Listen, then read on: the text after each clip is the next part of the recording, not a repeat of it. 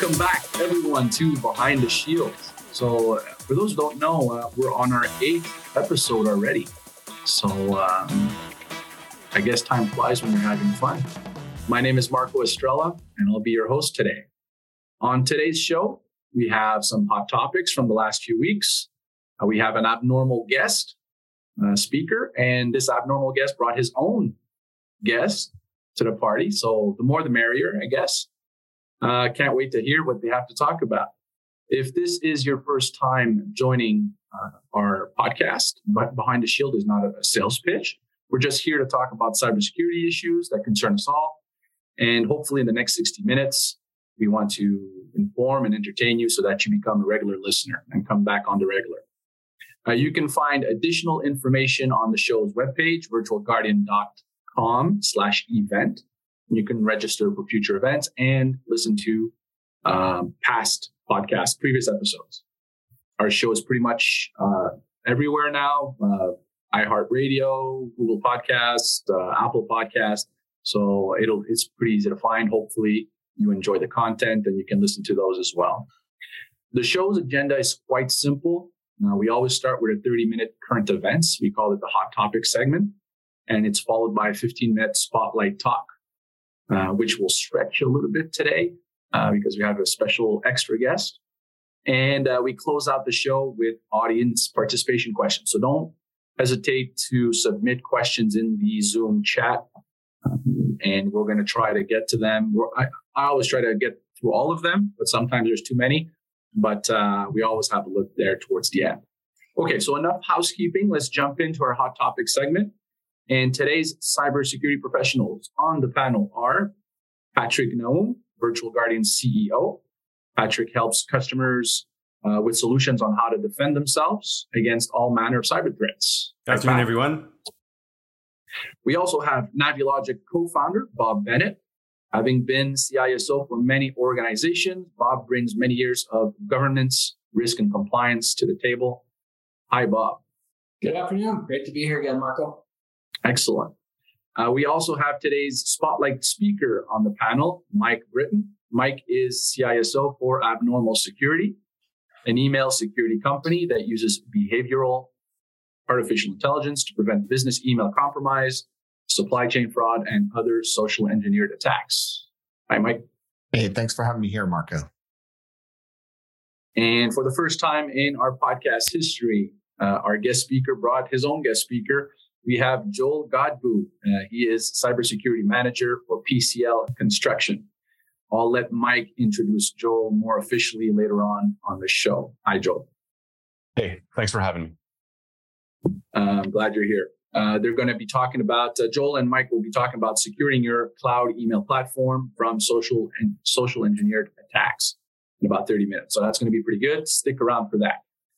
Uh, so let's get started with our first hot topic, shall we? Um, and we're going to start at put your names in a hat. And Patrick, you're up. Uh, we have a mortgage broker that leaked close to three quarters of a million customers' accounts because of something pretty avoidable. Patrick, please tell our listeners what happened exactly.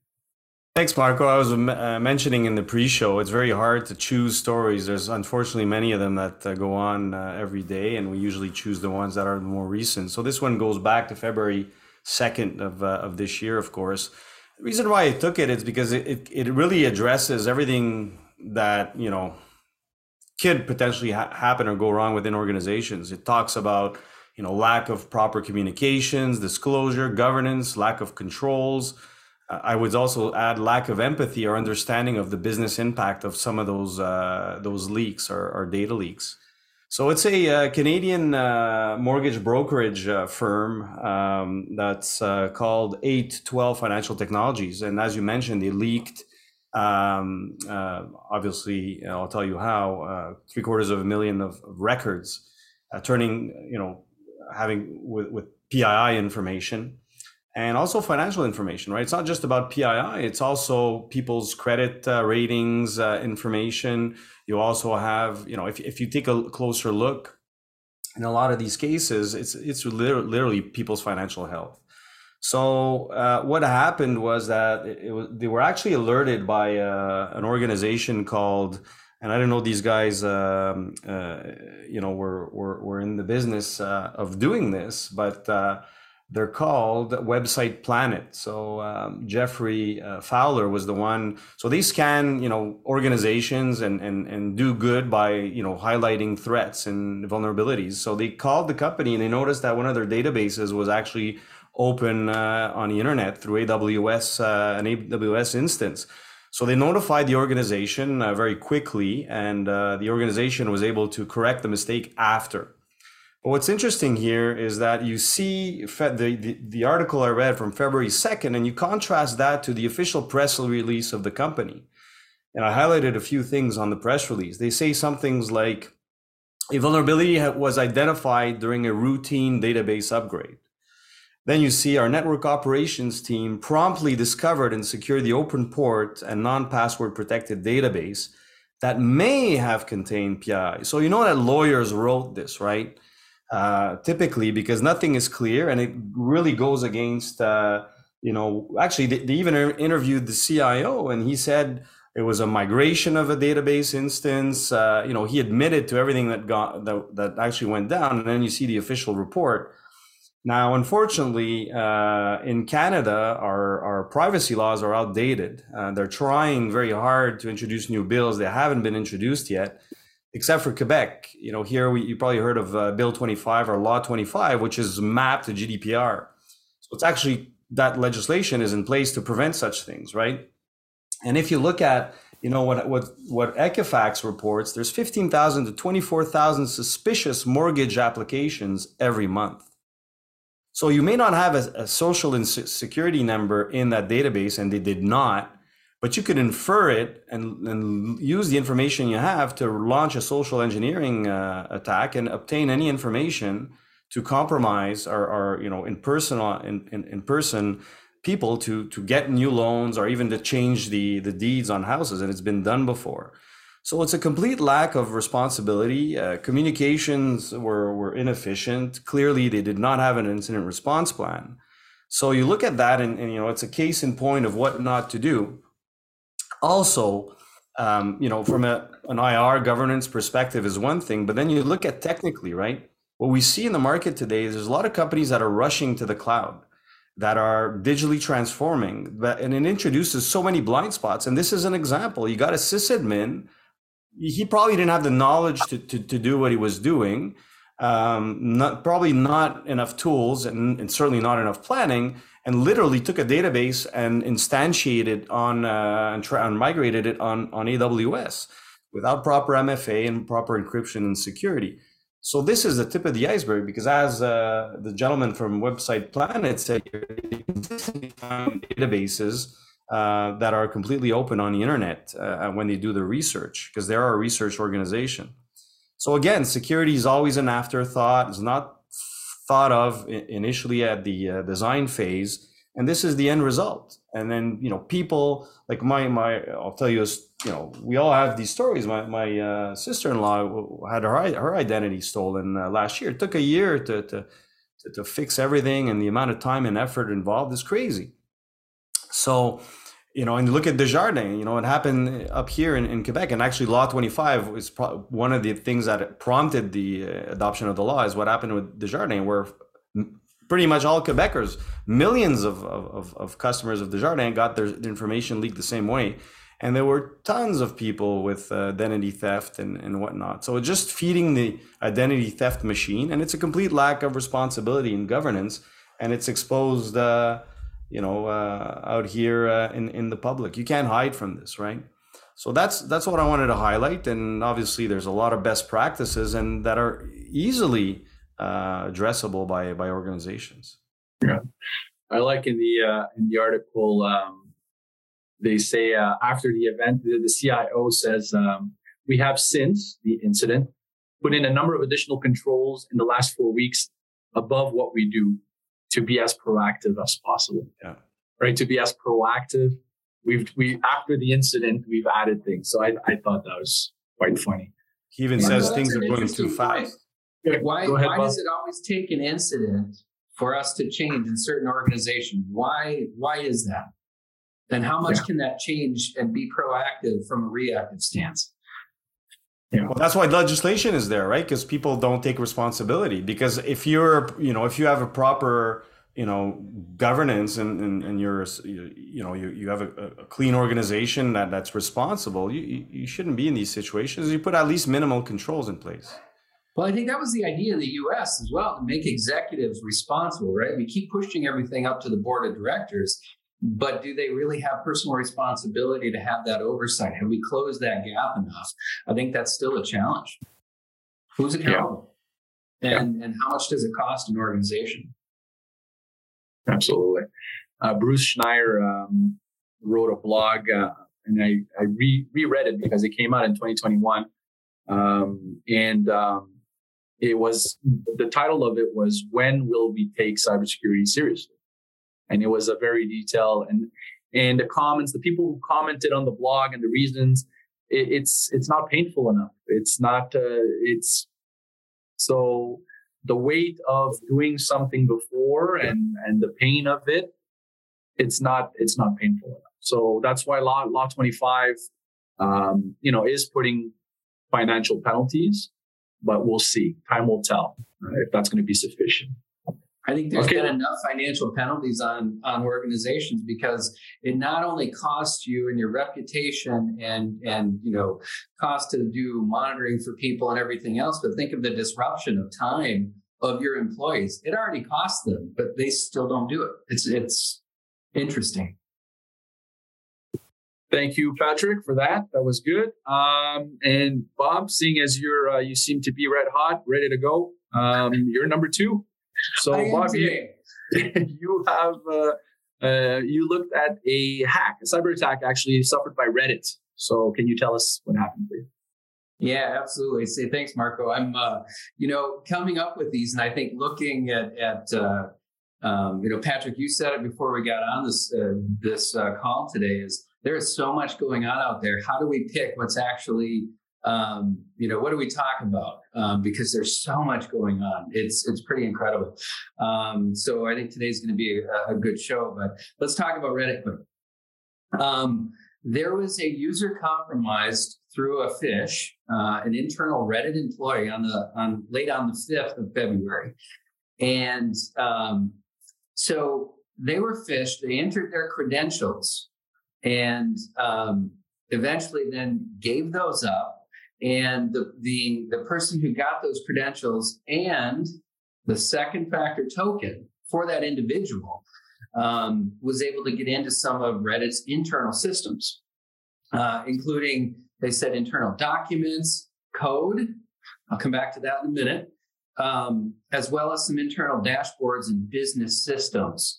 So none of none of the systems, or at least none of them, primarily used to run the Reddit platform, um, but nonetheless uh, very interesting because it had employees' information, uh, other companies' contacts, and advertising uh, information within it.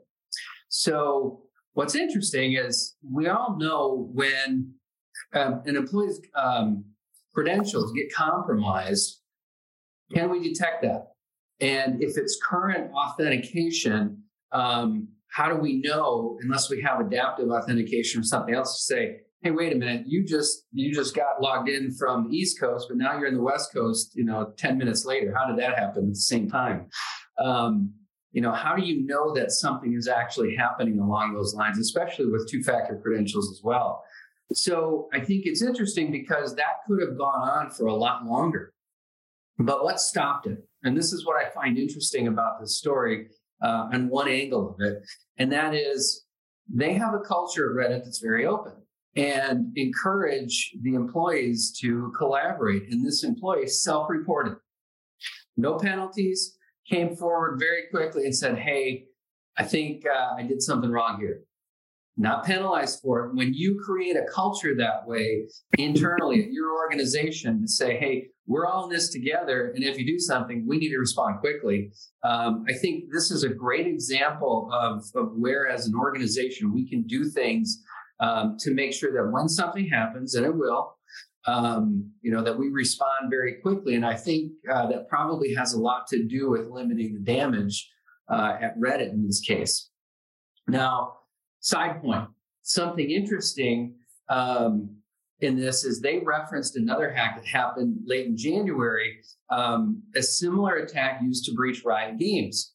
They got code again in that case, but that code was actually for League of Legends uh, multiplayer online battle arena.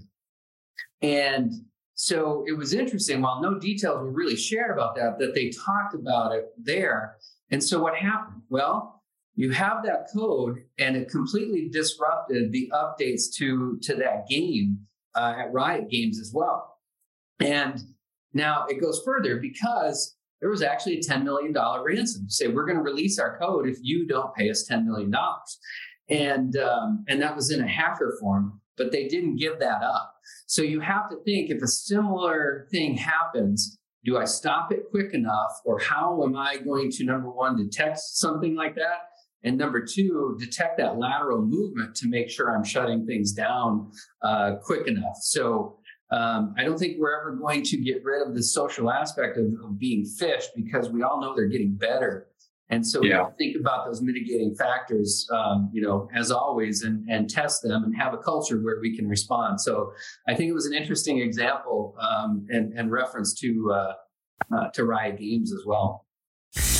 With three decades of experience, expertise, and success in secure digital transformation, ESI offers employees an innovative environment in which to succeed. Visit esitechnologies.com and click on Join the Team to learn more about opportunities across North America. It blows my mind. Uh, you know, I know that the phish here uh, got the credentials by impersonating an intranet site. It blows my mind here, even when we do it here at Virtual Guardian, how good the guys. It, it's actually pretty easy now to impersonate sites. Plus, the guys are very good. So you just fall for it. Uh, panel, any comments on uh, on this story? Anything to add on Bob's story? Yeah, I, I, would say similar to the first story where he talked about the how they publicized it. And it was very wrapped in legalese. I think Reddit did a really good job on their communication to the public as well. I think I think they did. They were very clear. They, you know, it didn't sound like it was written by a lawyer. Uh, it was very plain in what they did and how they handled it. And I think that's a, a good example out of this too. I think the reporting obviously helped them, but also you have one opportunity to get that first message out as a company when you experience an incident and, and, you oftentimes however you do that first communication will set the tone for having to walk things back or or getting credit for how you handled it absolutely and that goes to a you know a sound and pre-prepared uh, incident response plan right you know not just technical but also have a communication plan ready uh, to go good point good point thanks bob for uh, for that yeah, um, reminder for public service announcement: put two-factor authentication on your internet sites. Thanks. Um, okay, up next, Mike, our guest. You're pulling double duty, Mike. You have the spotlight talk and you have a hot topic. Uh, but your hot topic is red hot. You're talking about artificial intelligence being leveraged by the bad guys. Tell us about. It. Yeah, no, I mean, uh, you, you, know, you probably have to be somewhere on a remote uh, island to have not heard about Chat GPT and uh, Google has Bard, and and it's kind of the rage right now. And and part of it is because AI's been out for a while and it's kind of clumsy and it's error prone. But along comes Chat GPT, and I'm sure a lot of you have played with it. I've played with it. Um, it it's scary and how good it is. It's you know all these. Uh, language, uh, you know, natural language processing, AI, they take tons and tons of data. They're able to quickly parse through it and, and provide answers almost real time.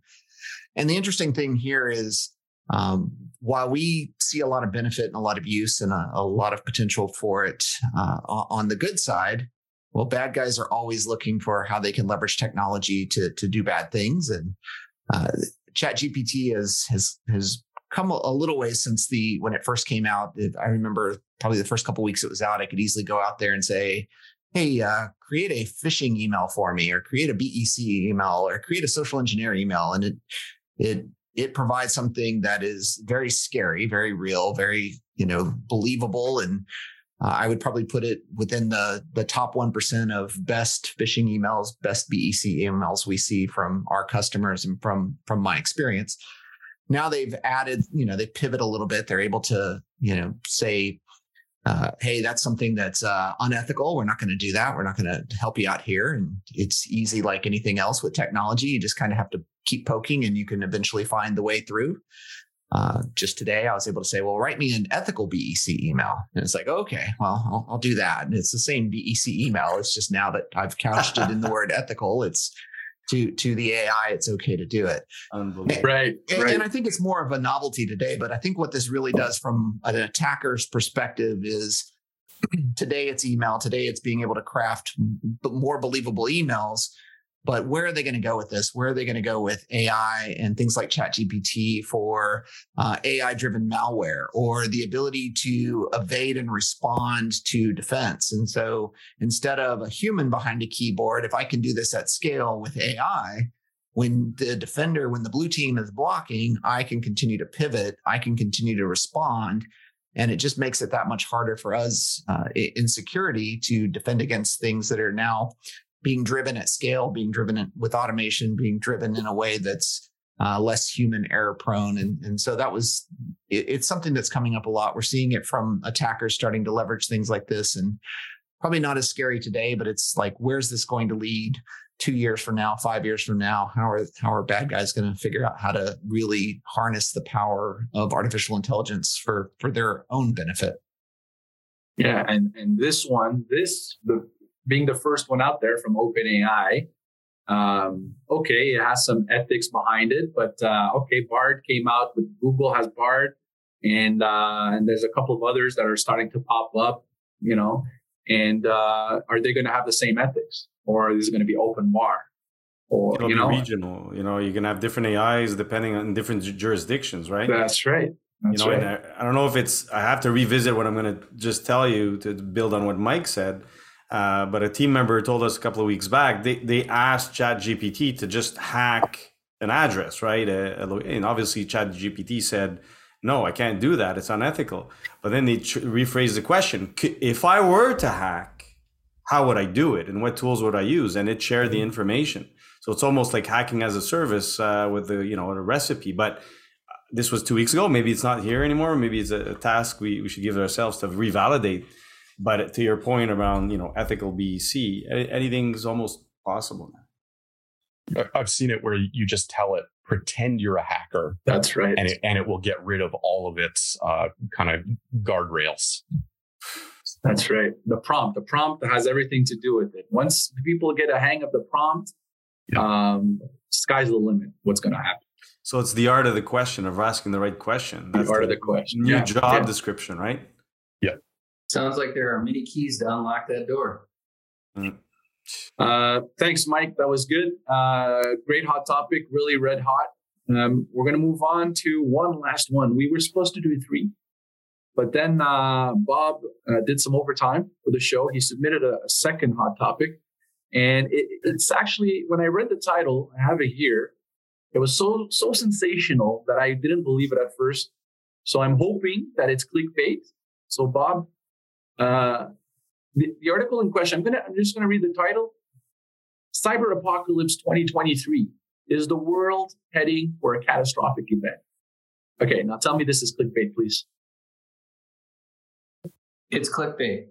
Okay, thank God. There you go. But, but let's go into it and and let's break it down because I think um, bringing back into context, I think everything we've already talked about today, there are some really interesting things to think about. And I will say to charge everyone listening and all of us um, to be very careful to not be sensationalistic about the the threats that are out there. Um, but it's, it's going to be a changing world. We're going to have to stay on top of it, uh, like always, right? Everything's changing pretty quickly, and add AI to the mix, it continues to change. So let me um, let me dive into this because let's go to that term catastrophic. So it was it was um, it was a, a, at the the World Economic Forum, and there was a forum managing director, uh, Jeremy Jurgens, revealed 93% of those surveyed. Now we don't know where they're from or anything. Believe that a catastrophic cybersecurity event is likely not in 2023, as it says, but in the next two years. Now, uh, I'm, I'm going to skip to the end of the article because um, this is where we have to stop using FUD, right? It says exactly what danger could be of a catastrophic attack as described in the World Economic Forum report. Those are difficult to pre- predict. But the fact is, with so much of our business and private lives conducted online, they could be practically unlimited. And I think, um, let me boil that down to what it really means. And I think what they're saying. And there's two points I want to make. Number one, if you look at how interconnected and how online, Patrick, you talk about how everything is jumping. Um, everyone's jumping to get things in the cloud. Look at all the services, everything we do online. We're getting attacked as people. AI is now in the picture. What they're talking about is if there is a compromise and that uses an AI, right? Um, I'll throw in as you start talking about AI, one of the things that we're seeing in our in our third party assessments that we're doing on, on behalf of clients now is a lot of people are using GitHub. Well, guess what? They're taking code from there, but GitHub also has their AI helper, and they're trying to start to tune their AI to say whether it's good code or bad code, but they're also leveraging their personnel to determine that and say, is this good code or bad code? Plus, we have our scanners still looking at it, hopefully. So we look at those processes. But at the intersection of that, the AI capability is unknown. What if I programmed it and my, AI could see, oh, I got stopped here. Let me change it and go over here and try this over there. We don't know what kind of changes are going to happen, what implementations there are going to be. And I think that's what they're saying is interconnectedness, AIs, and as people, we're still on the hook. The intersection of those three things, there's still a lot of unknown uh, out there, and that's what they're projecting. Um, now, secondarily, this is interesting because that might be the sensational route, right? Of saying it's the unknown and it could be catastrophic. Um, but look, we've all seen attacks on infrastructure. Uh, people can't get heat. Um, maybe it is, maybe it could be, right? Uh, balloons floating over our countries now. Um, Secondarily, let's look at where things are. They predicted that it's going to be about $10 trillion this year in, in losses based on the tax. Well, that's not that's not a big jump. But what they're saying is that hacking is now so commoditized that anybody can do it. So we're just going to see an increase of that. I think that's your minimum base case with the unknown upside. Well, I mean, so that's, that's how I'm going to lay it out it's a potential perfect storm because the vulnerabilities are increasing at scale. There's AI in the mix. At the same time, people are transforming digitally at a faster rate. So the surface of attack is increasing exponentially at the same time as the threat landscape. That's what we're composing with. Because for the long longest time, the threat landscape was was was of smaller scale. Yeah, the internet's been long, around for a long time, but not to the extent as it is today in all our business processes, our our software supply chains, our interconnectedness, as you mentioned. So the the potential is is there, and the tools and vulnerabilities are increasing at the same rate. And that's going to be the story going forward that we have to stay on top of because it's going to keep changing. So you mentioned Bob 10, 10 trillion, uh, 10.5 trillion annually, increasing from 3 trillion in 2015 uh, which would be the third largest GDP behind US and China. So most of the time, those numbers are, are, are underestimated. Yeah, yeah. Uh, crime, crime supposed not to pay, but there you go. Cloud um, adoption oh. Is much, much quicker than everyone thought. Are you enjoying Behind the Shield? Enjoy it more without commercials. Watch us live without interruption by registering for our virtual event each month. Visit virtualguardian.com slash event and check out what's planned for the next Behind the Shield. Remember, when you're behind the shield, you're ahead of the game. Gentlemen, thank you. Uh, thank you to, to the panel uh, for all your insight, your inputs, the hot topics. Uh, super interesting as usual. Uh, we're going to switch gears now to the second portion of the show.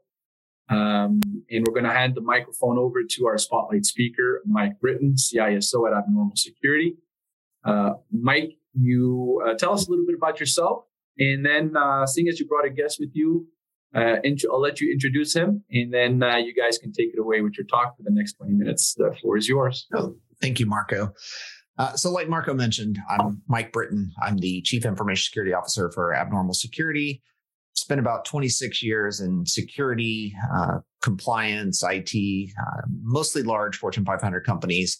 Uh, my last gig was uh, the CISO for Alliance Data, which was a financial services company. And uh, to all my Canadian friends, we also owned the Air Miles reward program. So I'm very familiar with the Canadian marketplace and spent lots of time up in Toronto and, and Canada. So um, I, I, ended up at Abnormal partially because I was an early customer of Abnormals and I was looking for something better to solve problems around email security. I got to, to meet Abnormal in late 2019, early 2020. Uh, loved the product, uh, saw firsthand uh, what a difference it made for me and, and my organization and protecting us from, from some of these exact same type of things we've talked about in the hot topics. And uh, because of where Abnormal was going and, and their founders and their vision, I took a job with them in early 2021 to, to run their security and privacy program. So Abnormal, like, like was mentioned, we are a email security platform. Uh, we focus primarily on Office 365 and Google Workspace, that whole journey to the cloud. Everybody's using cloud hosted email today. Uh, what makes us different from your secure email gateway is that we plug in through API and we use artificial intelligence to really uh, ferret out and, and, uncover what's normal versus abnormal. And, and some of those things like the uh, Reddit hack where uh, we're extremely effective at stopping account takeovers and social engineered attacks. And and and that's you know really a, enough about me. The real star of the show here is, is joel. He's uh, from pcl construction. And, and joel why don't you tell the audience a little bit about yourself? Sure. Thanks yeah, I, I manage the cybersecurity and networking teams here at PCL. Uh, I've been doing network security and and cybersecurity for uh, close to 20 years now. Um, always at PCL, so I've really kind of been able to uh, see right from the the very beginning our our journey of uh, you know not taking security too seriously to now where we're at now, which is uh, you know trying to keep the bad guys out. So very good. So just to start our conversation, we we often hear about ransomware. Ransomware is kind of the the ugly type of incident that hits the news. It uh, causes our board to ask questions. It's on the Wall Street Journal. It's on the newspapers. Uh, and all at the same time, while I, am not minimizing the impact of ransomware, uh, it, it's really the the little brother to business email compromise and social engineered attack that cost you know, multiple billions of dollars a year in direct losses. Joel, you've been at PCL for for many years. What what have you been seeing? Yeah, you're exactly right. Uh, business email compromise has been the the number one uh, vector that we've been working uh, to prevent for the last several years, uh, for sure. It's uh, it's it's definitely what my SOC analysts are spending the most time on, for sure. Not not ransomware. And when it comes to some of those social engineering attacks, what are what are some of the common ones that you're seeing? Maybe give some examples. Yeah, I mean it's it's all the ones we're we're very familiar with, right? You get the executive impersonations. Um, so this one is usually done just through spoofing. Because um, if you got a, a, a, compromised executive, you got uh, some some big problems on your hand. Um, so you know, we've done things like DKIM, DMARC, SPF, uh, all that kind of good stuff. And that, and that certainly helps with the spoofing. Um, those ones are, are usually fairly easy to catch. Um, those ones aren't really a huge concern for me anymore, to be honest. Um, the, you know, we get a lot of, um, typo squatting, right? So these come in multiple forms that you have to deal with. Uh, so the first one is where you get uh, somebody registering a d- domain from one of our subcontractors or a, a, partner or a third party, and then they're trying to you know send us emails from that domain and trying to get us to change bank account information or click a link to uh, grab credentials, anything like that. Um, those are uh, extremely common. Um, then you get, you know, the the typo squatting where they're trying to uh, grab a PCL domain, right? So something that's close to our our PCL.com, and so in that particular case, then they're spoofing PCL and they're sending emails to our subs and to our partners and and, that sort of thing. And and again, those are mostly just trying to get them to change bank account information and, and that sort of stuff. Um, again, extremely common. We're always getting partners uh, report those back to us.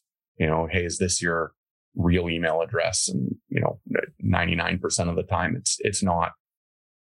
Right. So those are um, hard to harder to deal with because we're not in control of those, and so that's where it's really you have to have uh, good partners and uh, where where they uh, they're doing their diligence on their side as well, right? It's uh it's everyone uh, has a little bit of a part to do uh, when it comes to the uh, email security, um, credential phishing, and and changing uh, bank account information are really the two big things that we see uh, people trying to do uh, when they're sending and receiving these emails. So yeah, I, I can definitely relate to those uh, just from the countless stories I hear from other security executives across all industries, and just from my own personal experience of, of dealing with email security for probably the last decade.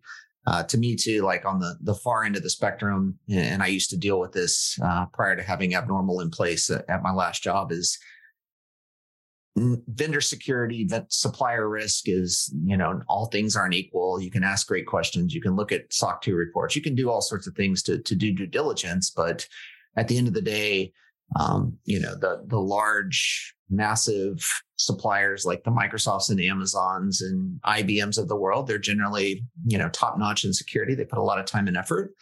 But that doesn't mean that those are the only vendors you deal with. And and what I had trouble with was some of the smaller uh, vendors that we still spent a lot yeah. of money with, but they didn't have a, a, fancy security team. They didn't have a lot of IT folks. They uh, probably had one person that did it all. And uh, when they would get an account takeover, because maybe 90% of their users were behind MFA, but not all of them. And, and when you get that uh, bad guy sitting behind a legitimate email that your your team, your accounts payable, your HR team deals with legitimately on a regular basis.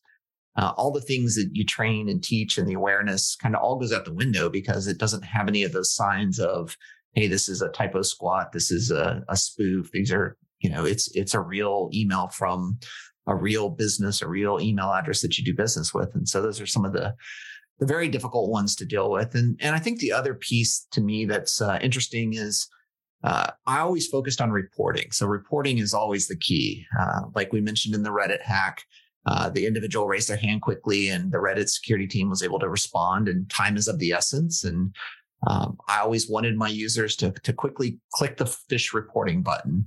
But the reality of it is, and, and we even have some research, uh, and and I can verify this from firsthand experience from years past only about 2% of all attacks, someone reported it to the SOC. It, it, was, you know, someone clicked that phishing, someone correctly identified it. Why do you think that happens? Why do you think reporting is is kind of an afterthought or or it's not done frequently? And and can is it that users just really can't tell that these are attacks or there's some other things behind that? Yeah, I mean that that's a big piece of it.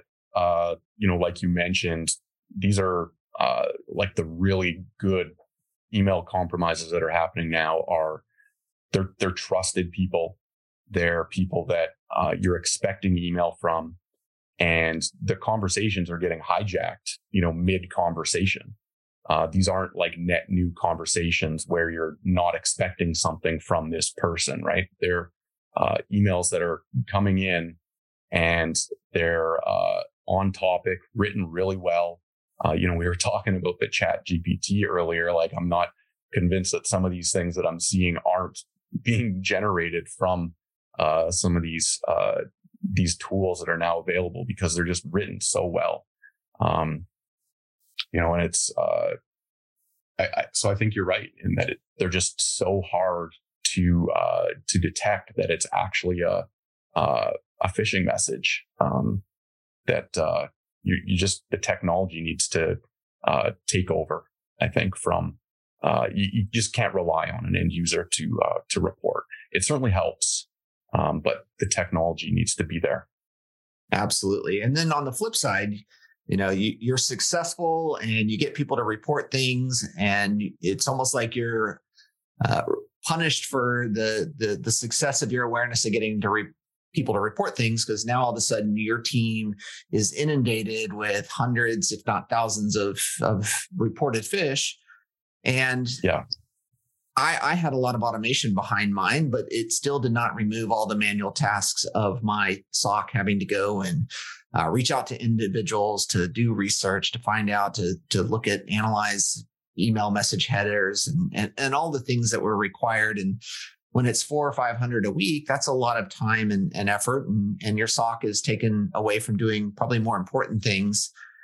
And, and the reality of it is, at the end of the day, they go and analyze those four or five hundred mail messages uh, a, a, week and you find out that over 80% of them are actually safe. They're legitimate emails. I can't tell you how many times i would see somebody report something and i'm like that came from a another user within the company. Well what made you think that was uh, well i just i wanted to be sure you know? Security is always telling me you know if in doubt click. And the reality of it is it, it's it's good that they report it, but at the same time, it's causing two problems. It's causing a burden on the security teams having to spend time. It's the same problem: shortage of security talent and budgets under pressure. And and now I'm having to, uh, you know, balance between do I go triage 500 email messages or do I look for other bigger fish to fry from a an alert perspective? And my end user well, they're not doing their job because they're waiting for security to come back and tell them is that a good email or not, and so they may be delaying uh, payments or whatever the the situation might be, and it, it, creates this kind of conundrum for us of, you know, darned if you do, darned if you don't, and mm-hmm. and really, I think it's important to be able to automate these. I think it's important to to really with with all of the pressures we we all face in all businesses, but security especially uh, just being able to automate with a high degree of efficacy to be able to automate and really take that burden off your team and really get your users back to working. What are your thoughts on that? Yeah, a couple thoughts. I mean, you're exactly right in that we've got you know really talented SOC analysts sitting here looking at emails all day. Right? That that's not what we want. That's that's a um, a, a waste of talent sitting there doing that kind of work all day. I'd rather have them working on other things. Right? So exactly right on that. And, uh, and, and then yeah, automation is key. Uh, we've got a number of things that, that we do, right? So when, uh, when a user does report a, a phish, it, you know, my team doesn't actually look at that.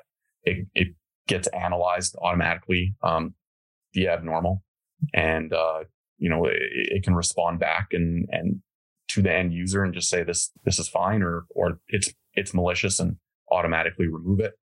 Um, you know, just it, it's a nice, it's a nice feedback loop where it just takes away a lot of the, the work, tedious work that we were having to do in the past. Well, I think that's important too, because like as a end user, if I submit something, I, I want that feedback to say, mm-hmm. yes, that was a bad email. Thanks for reporting it. We've taken care of. Or I want that feedback to say, oh, it's all safe. Keep go about your work.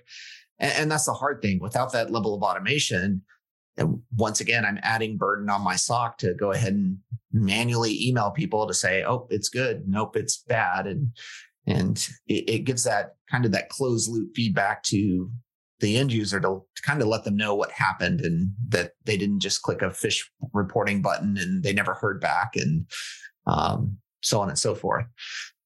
And that the accuracy is really important there too, right? Like you don't want to get into a situation where somebody reports something malicious and the automation comes back and says, no, it's all good, click away. And it actually is malicious. So, you know, having your false positive rate, your false negative rates being uh, really high um, is, is extremely important there. Absolutely. Well. Absolutely.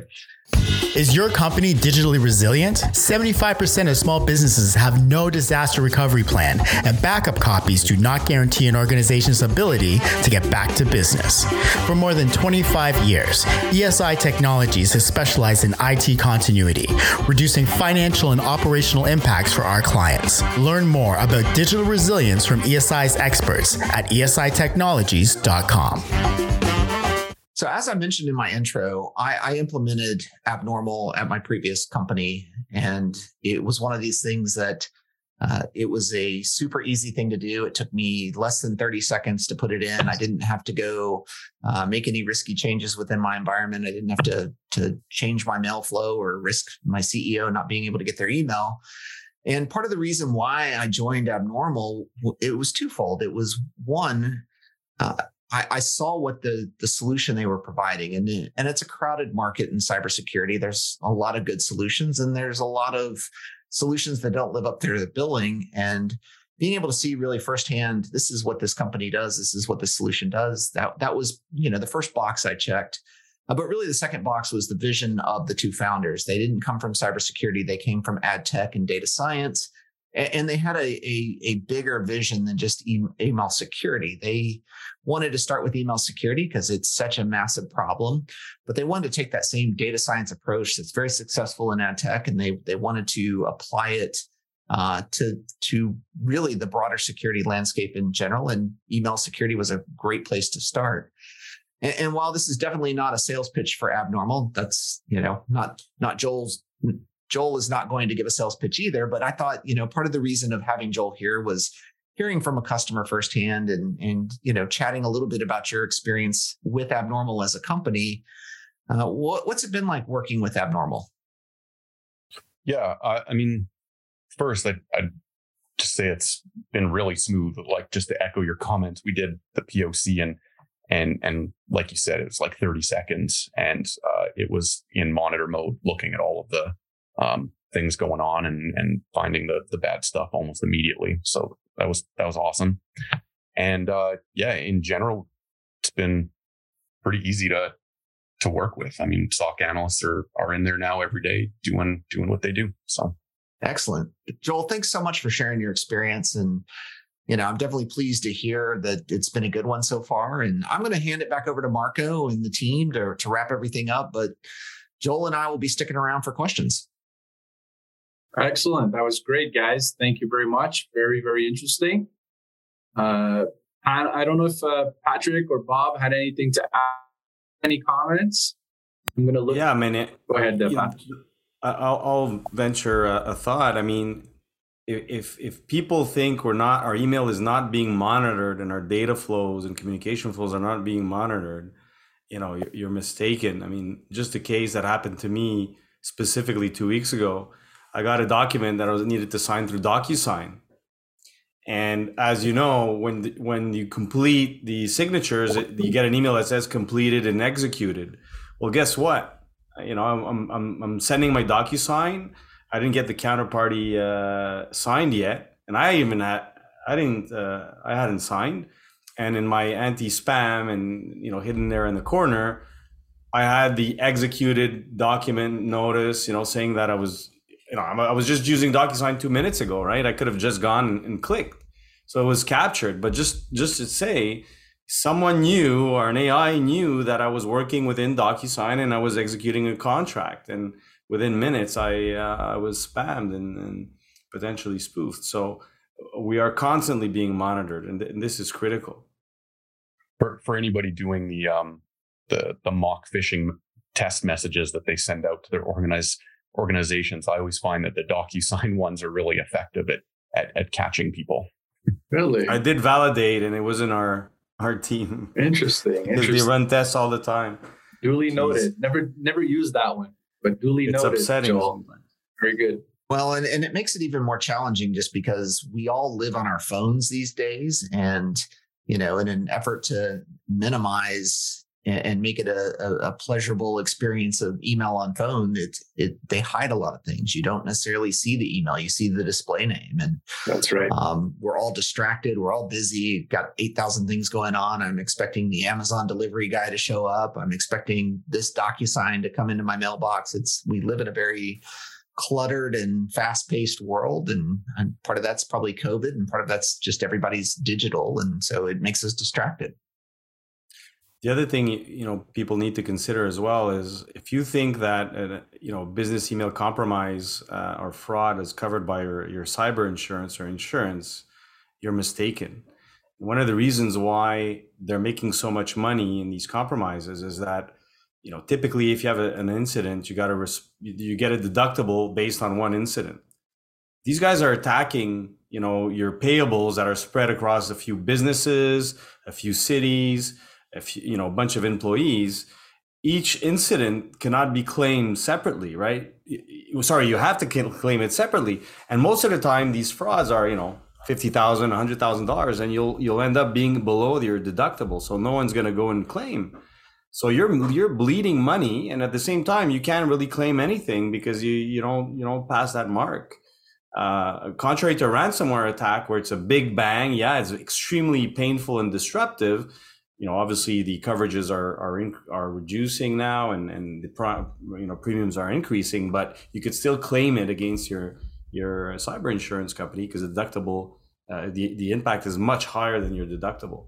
So be aware of that and look at the fine print of your various uh, cyber insurance uh, policies. Well, and, and don't, ex- I mean, expect your insurance carrier to also come through and validate that you had MFA on 100% of your users, that you were doing all of the right things and EDR, yeah. everything else, right? Mike, uh, I, I, I, forget if it was Mike or Joel. You mentioned that uh, 2% of attacks are being reported by users. Why is that? Is it just like lack of awareness they weren't informed what what shame i think it's i think it's a little bit of all it's i think we are uh it's we've all become wary of it yes i expect to see these things and so i'm not going to click on it but why should i report it uh, it, it was always fascinating to me because that's one of the neat things about abnormal is i can kind of see when someone does report something, if it went to 10 different people, I can also see what the other 10 did. And I can see that some read it and replied and never reported it. I can see that some deleted it and I can see that some just left it in their inbox unread. And it's always kind of a, a fascinating, uh, you know, study and understanding, well, you saw this, you read it. Why didn't you report it? Or you saw this and deleted it. Why didn't you report it? And, and sometimes it's interesting to kind of drive into kind of getting behind the, the cycle, the psychology of why you didn't take an action. And I think honestly, it's just, we, we get so many of them uh, the ones that are easy, we just say, uh, someone else will report it, or it, you know, maybe my security team is trying to test me and I don't want to fall bait for it. And I think there's a variety of reasons. See. I see. And um, another thing that came to mind was the um, okay, so you got your phishing, your vishing, and your smishing. So text message, um, you know, when it's uh, once a year at least, when it's time for tax season, which is right around the corner here in, in Canada, uh, you get these uh, uh, these smishing, these fake SMSs, uh, text messages. Is it applicable? Does Abnormal do anything for that, or no? You know, I would love to because it hits my users too. They, I, they get fake, you know, CEO texts all the time, and um, that's a little bit harder problem to solve at this point. But at the end of the day, we, we do want to stop those type of attacks from hitting your modern SaaS workforce. If you're using Slack or Teams or Office 365. Mm-hmm. Uh, we mm-hmm. want to protect you there. And so we do have the visibility, we do have the, the technology to prevent the account takeover, to prevent the social engineering attacks there. And um, what you'll see as we continue to mature as a company, we'll see that expanding to other things like Salesforce and other areas where uh, we have collaboration and, and messaging and, and, business taking place. Okay, gotcha. Gotcha. Okay. Very good. I'm uh, checking the chat. There is one comment. Um, let me just scroll up here. Comes from Paul L. Uh, but it's concerning. Oh, it's another attack that happened. It didn't make our our, our uh, hot topics this week, but let's see if uh, the panel has any comments on this.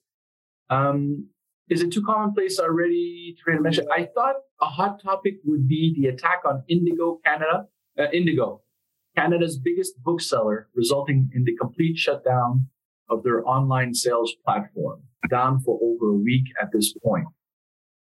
So, let, just before the panel, uh, as a matter of fact, just before this call, I went to Indigo, which there's an Indigo right near the office, and I was there, and it was bustling. It was people everywhere. It was super busy, but that was in store. Now, I wasn't aware that the, the site was down well, you couldn't even transact in store with credit cards for, for a good chunk of the week. Oh, really? I, I, I found out by I, I reserved. Uh, so Chris Hadfield, uh, our Canadian astronaut, is uh, writing uh, mystery books and murder mystery books, and I reserved uh, one of his books, the second book that's coming out in the fall. And I go to this site. I had the choice between Indigo and AW and uh, Amazon, and I, you know, I want to encourage a Canadian company there. So I go to Indigo, and that's how I found out that there. were they were down.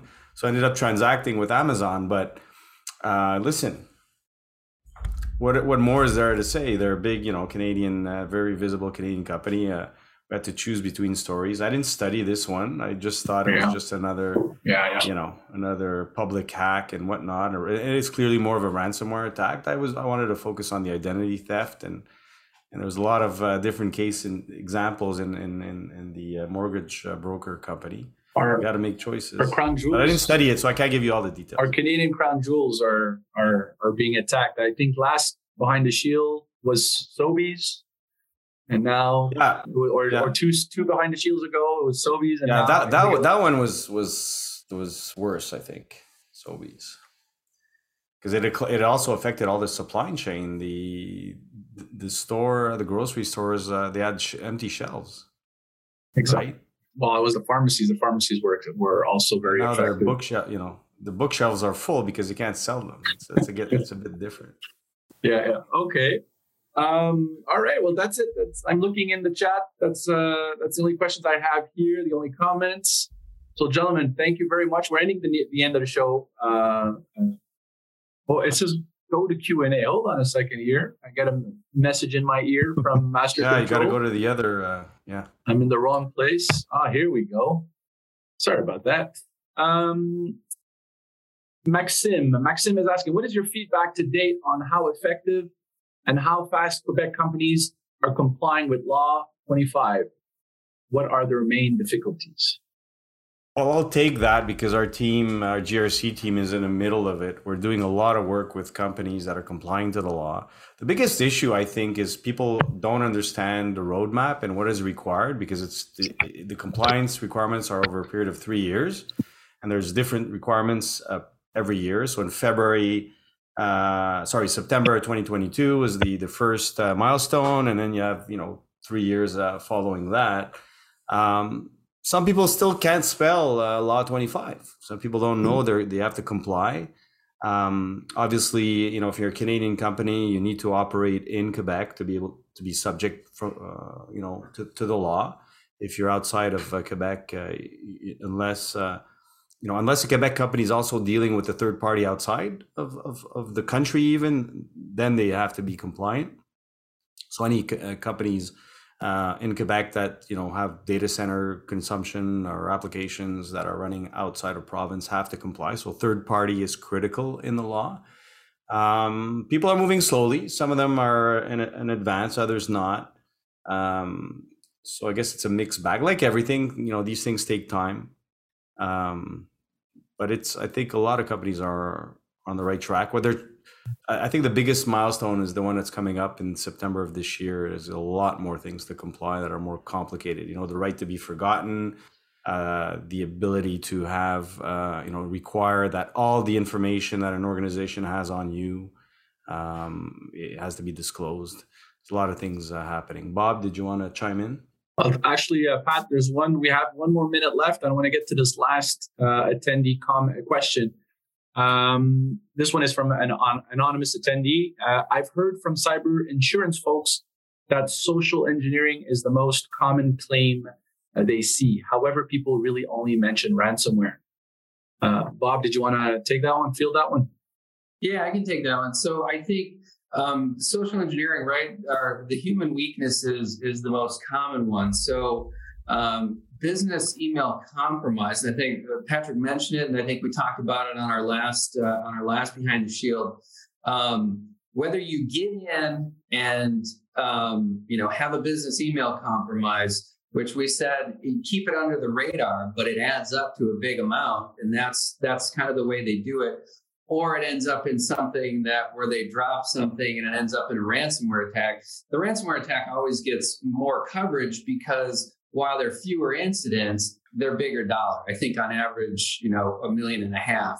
So that's why you see it. Is I think it's more sensationalized. While you know, the business email compromise, also from a social engineering attack, is so much more common.